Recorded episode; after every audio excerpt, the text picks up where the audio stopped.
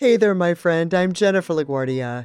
What if what happened, what broke your heart, became the buried seeds meant to birth a miracle for such a time as this? What if your story could end up becoming a miracle to someone else's life?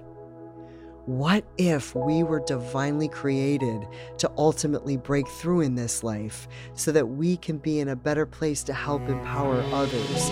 I've become obsessed with seeking the higher purpose to what is all going on around me because I want my experiences to serve a purpose, to help transform lives with hope that is real.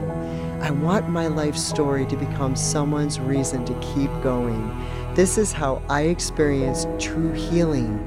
It's like my superpower to get back up, seeking out ways to help empower other people. It has become my personal mission to help people find their healing by helping them discover the brilliant and very unexpected positives out of a painful life situation and to be inspired to move forward with new meaning and purpose. My friend, no matter how atrocious a situation looks and how little I can wrap my mind around the why is this happening, one thing I do know is that ultimate love and God Almighty are one and the same.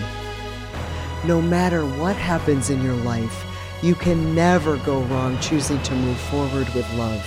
When you seek to help others rise up through your journey overcoming, you create a whole new meaning to what you've experienced. A higher purpose is being fulfilled, and you're no longer just someone that this nightmare situation happened to. You are now the inspiration of a story who is giving someone a reason to believe again. So, as I've shared before, I have this thing. I want my experiences to help empower other people with hope that is real.